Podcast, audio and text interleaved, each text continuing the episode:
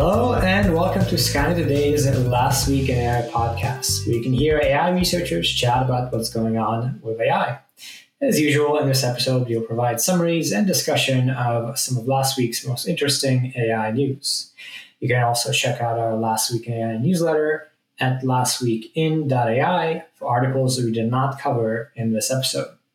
Before we start, by the way, if you have any feedback or thoughts about this episode, feel free to email us at contact at lastweekin.ai. We would appreciate uh, hearing from you. And with that out of the way, I'm one of your co hosts, Andrey Kurenkov. Uh, and I am your other co host, Dr. Sharon Zhou. And this week, we will discuss applications around how Meta is building the world's fastest AI supercomputer. We'll talk about uh, research that OpenAI is rolling out for their uh, new text generating models, which are less toxic. Um, on the ethics side of things, we will be talking about increased regulation of deep fakes. Um, and finally, on a fun note, we'll be seeing uh, the best game of Tetris you've ever seen um, by an AI. And with that, let's dive straight into our applications and business section. Our first article is titled Meta Aims to Build the World's Fastest AI Supercomputer.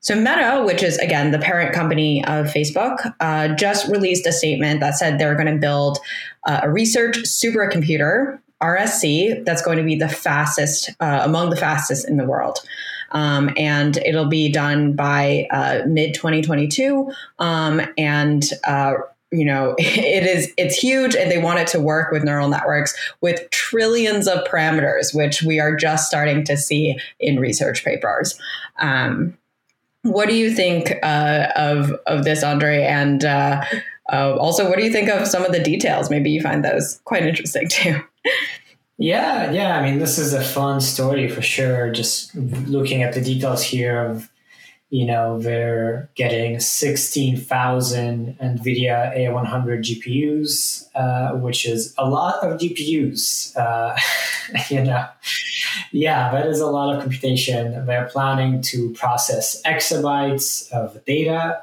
I can't even I don't know what an exabyte is really. Is that like after terabyte, a thousand terabytes? I don't know.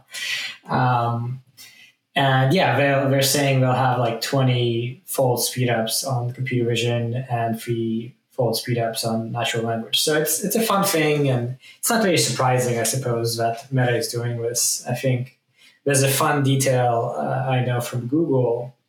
Like uh, a buddy of mine worked there. He said, without asking anyone, if you're just working there, you can get 100 GPUs to use as you want. just for anybody. Well, I don't know if anybody, but anyone in data science or whatever.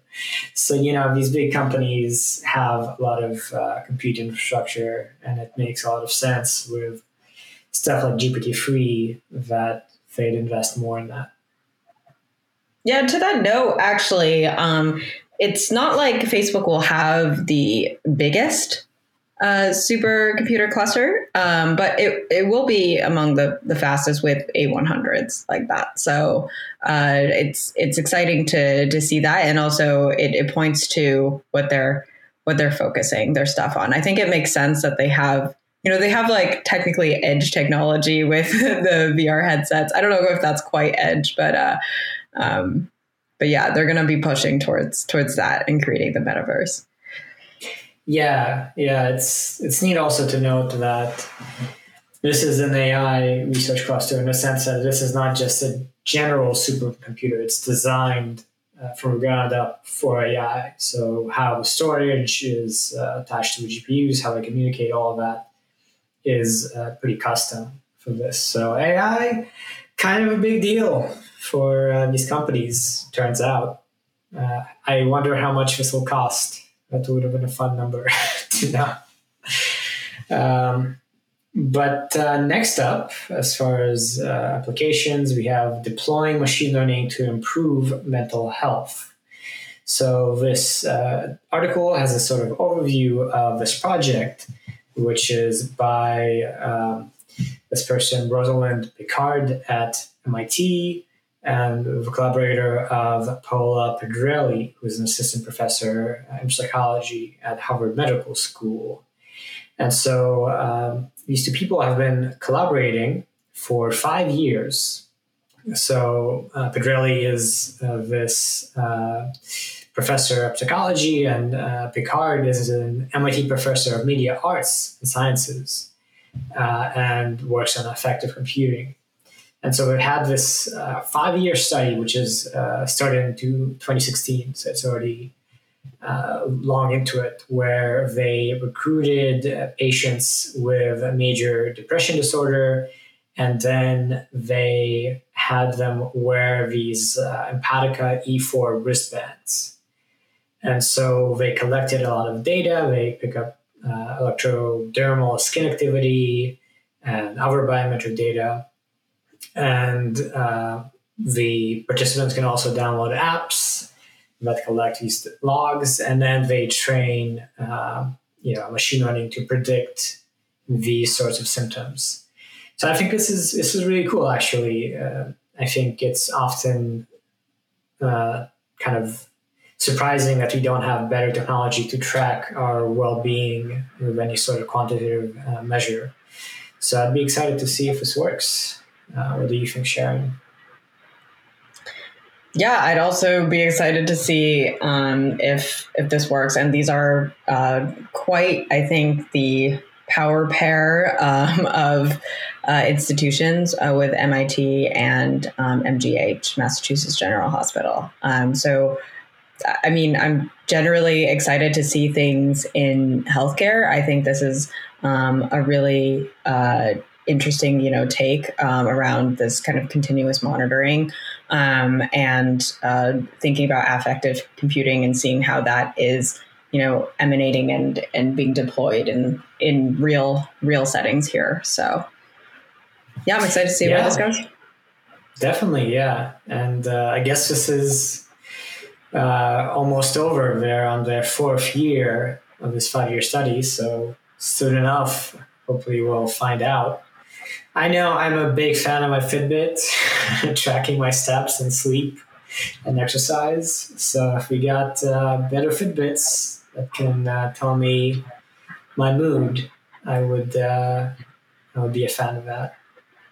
Yeah. And I mean, this is connected to the kind of stuff Apple has been doing straight from the iPhone, right? Um, so we're starting to see more and more wearables and non wearables, I guess, even just our smartphones being able to do some of this interesting uh, continuous monitoring uh, of our health. Uh, so I think this this makes sense uh, to be doing this study um, and is part of this larger trend. For sure. Yeah. And on to our research and advancements uh, articles. And our first one is titled OpenAI rolls out new text generating models that it claims are less toxic. All right, so you've heard about GPT-3, of course, um, which is their uh, text-based language model uh, that is. Um, sorry, let me restart that text-based language model. And onto our research and advancement section. Our first article is titled OpenAI rolls out new text generating models that it claims are less toxic. So we know that GPT-3 has some problems around uh, spitting out toxic content over time, um, and uh, OpenAI decided to really tackle that um, by introducing uh, a new a new variant of it called InstructGPT. Um, and what Instruct is is it pretty much um, tries to uh, go from more of like instructions or things uh, you tell the model imperatively um, to do, and then um, figures out you know underlying. Uh, the underlying uh, prompt to get it to generate whatever desired thing that you wanted from the instruction. Um, so as a result, they found that this uh, produced fewer untrue statements, also known as hallucinations, uh, from the AI, and were able was able to follow instructions much better.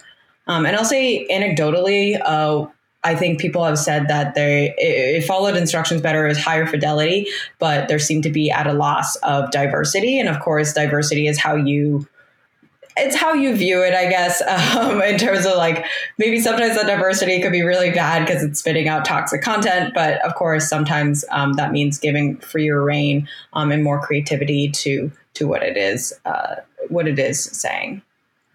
Yeah, yeah. So this is, uh, I think, pretty pretty exciting. I don't know if you would agree, Sharon.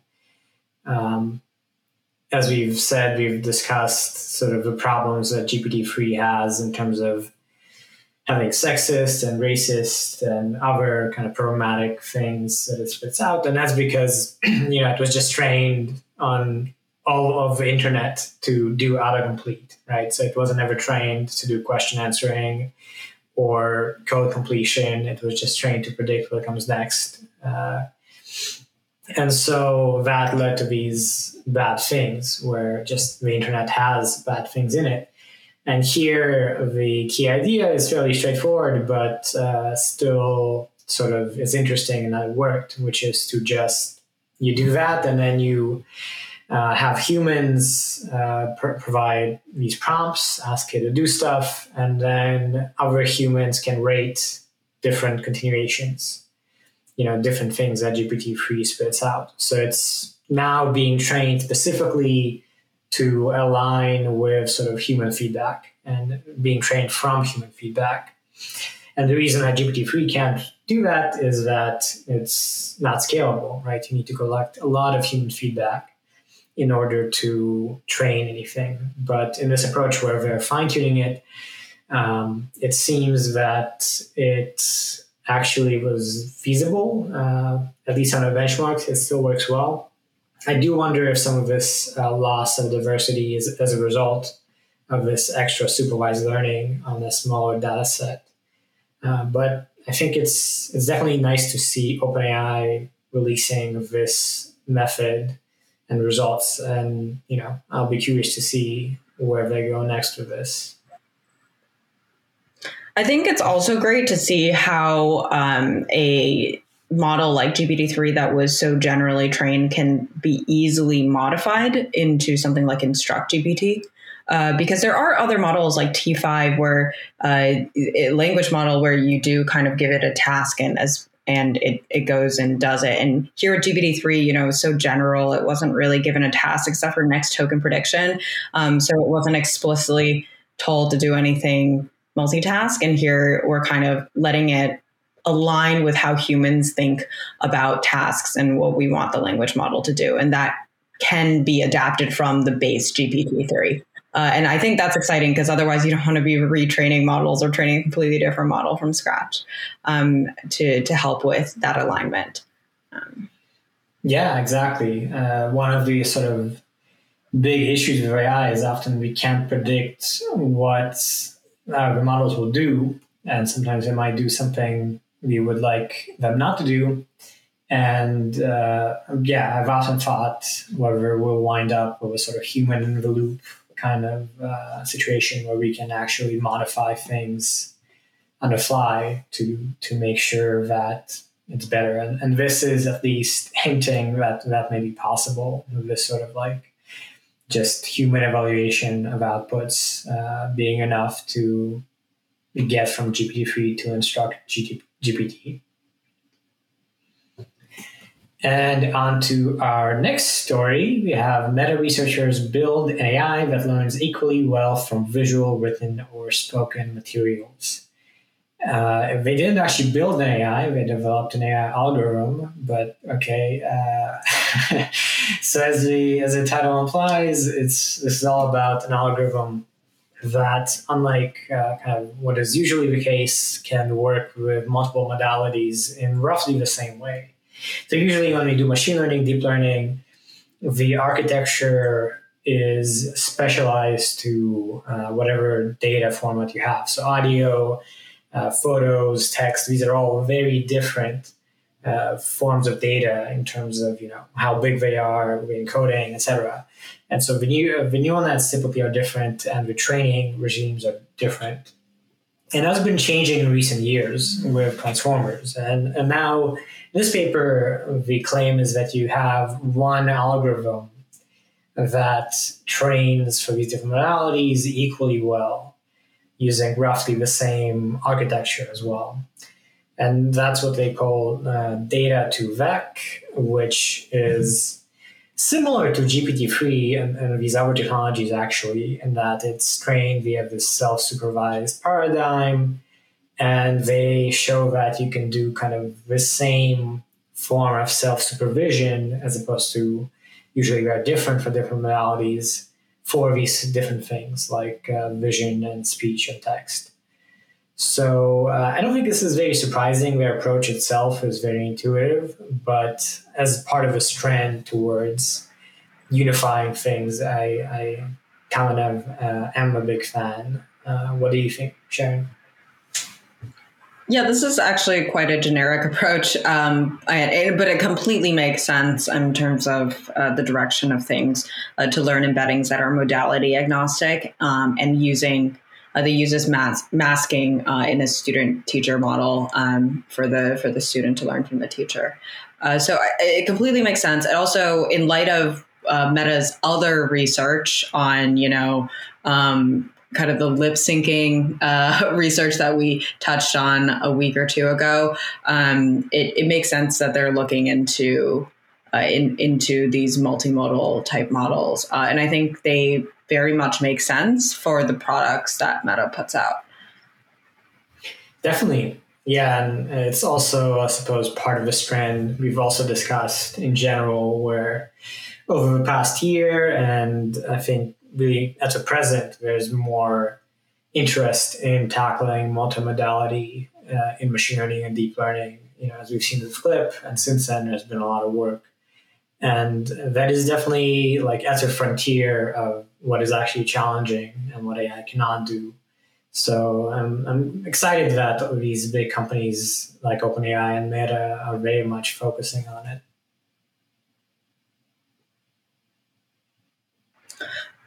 And on to our society and ethics section. The first article is titled China Proposes Increased Regulation of Deepfakes and Other AI Synthesis Systems. Um, so, the CAC, the Cyberspace Administration of China, uh, proposed uh, new regulations um, to uh, kind of uh, govern deepfakes or, and more broadly, AI aided synthesis systems. Um, and that also includes VR, uh, that includes text generation, that includes audio, um, and uh, all sorts of subsectors of AI media synthesis. Uh, and so China does produce actually a lot of academic research in this space. Um, so it, it is uh, quite uh, relevant, um, and it also is a dangerous area. Uh, and I, I'm very surprised, actually, maybe I should be this surprised that the CAC, that at Cyberspace Administration of China, uh, did invite citizens to participate in contributing comments on their on their proposals. Uh, so I find that you know quite interesting and un-China like, but it's, it's, it's, good. Um, it, it, I think it's good that they did that. Yeah, yeah, this is quite interesting. Uh, this article goes into uh, this is quite a broad and uh, has a lot in it where there is the scope that touches on six sectors. There's techniques for generating text content, technologies for editing voice content, for editing music, uh, face generation, editing images and video content, and even creating virtual scenes such as 3D reconstruction. So basically, any synthesis of media you can do with AI, this is touching on which is fairly far reaching. And yeah, I think it's it's cool or it's interesting to see this because we've talked a lot about sort of regulating deepfakes on and off over the years, and a lot of people generally have thought about it. But this goes well beyond that in, in a fairly reasonable way. And yeah, kind of maybe is is interesting in that it shows that China in some ways is ahead of the U.S. Uh, as far as kind of predicting the impacts of uh, these technologies and, and regulating what the private sector could do. Right, exactly. And specifically, uh, the draft proposal stated that they would obligate deep synthesis service providers to register their applications with the state. Uh, so they would have to, you know, specify uh, and comply with all the necessarily uh, necessary filing procedures. And so that's that's quite interesting to have to register uh, if you're going to be doing any of this technology. That seems to that seems to make sense um, in a way. Yeah, I mean, I don't know if something like this would fly in the U.S., but no, that never. given, yeah, know, given deepfakes, um, there has been, you know, there are draft bills uh, in Congress for it, and there's been some proposals for kind of doing um, stamps on, on data origins. So something like this um, may happen. I mean, we'll definitely need some sort of legal kind of framework for synthetic content. We've discussed how you can clone the voices of voice actors or their faces for ads. So you'll need some, like these things will need to be addressed as this broad idea of media synthesis. And yeah, I guess it's interesting to see China actually, like the cyberspace administration of China, already have regulations. It seems like maybe they're uh, tech departments are a bit more advanced or up to date than we have in the US. Uh, maybe not, I don't know.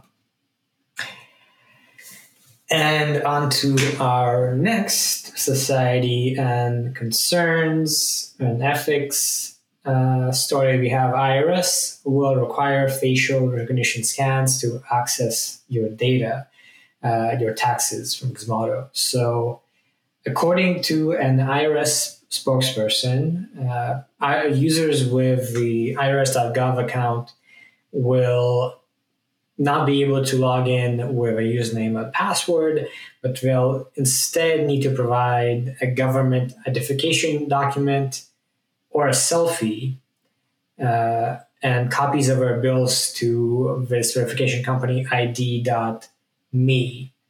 So uh, yeah, this is interesting because you now need to you can't just do username and password. Apparently, you need to show your face uh, to really verify it.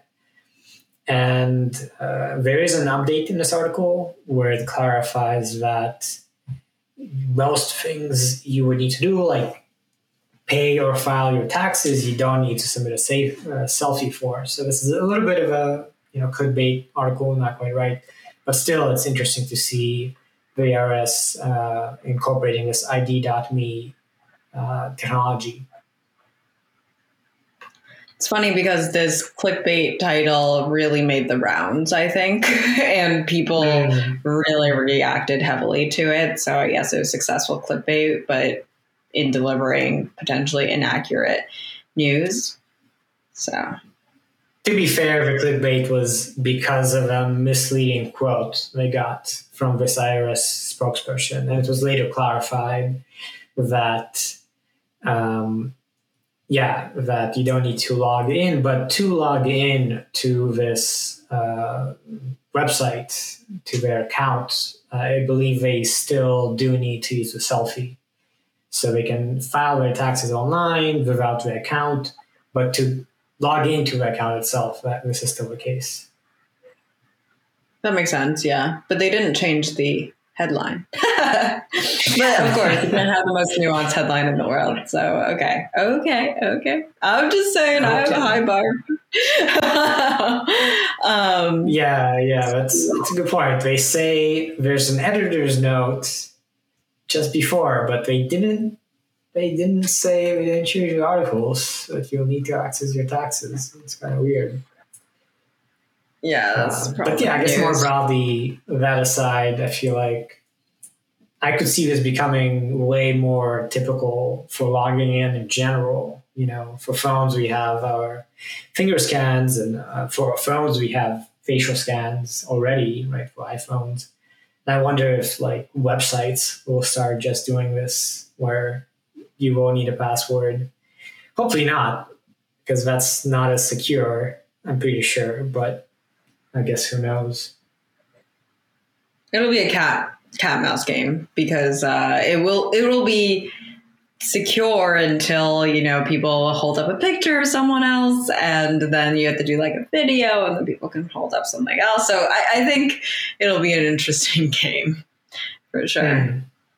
yeah but uh, yeah fyi now the irs did it maybe reddit will do it next or twitter or whoever Nah, the IRS is always decades ahead of all the others.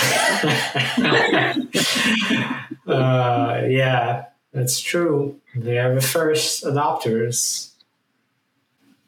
But uh, let's move on from the IRS and talk about our fun or neat or both stories, starting with Google AI tools bring back women in science to the fore.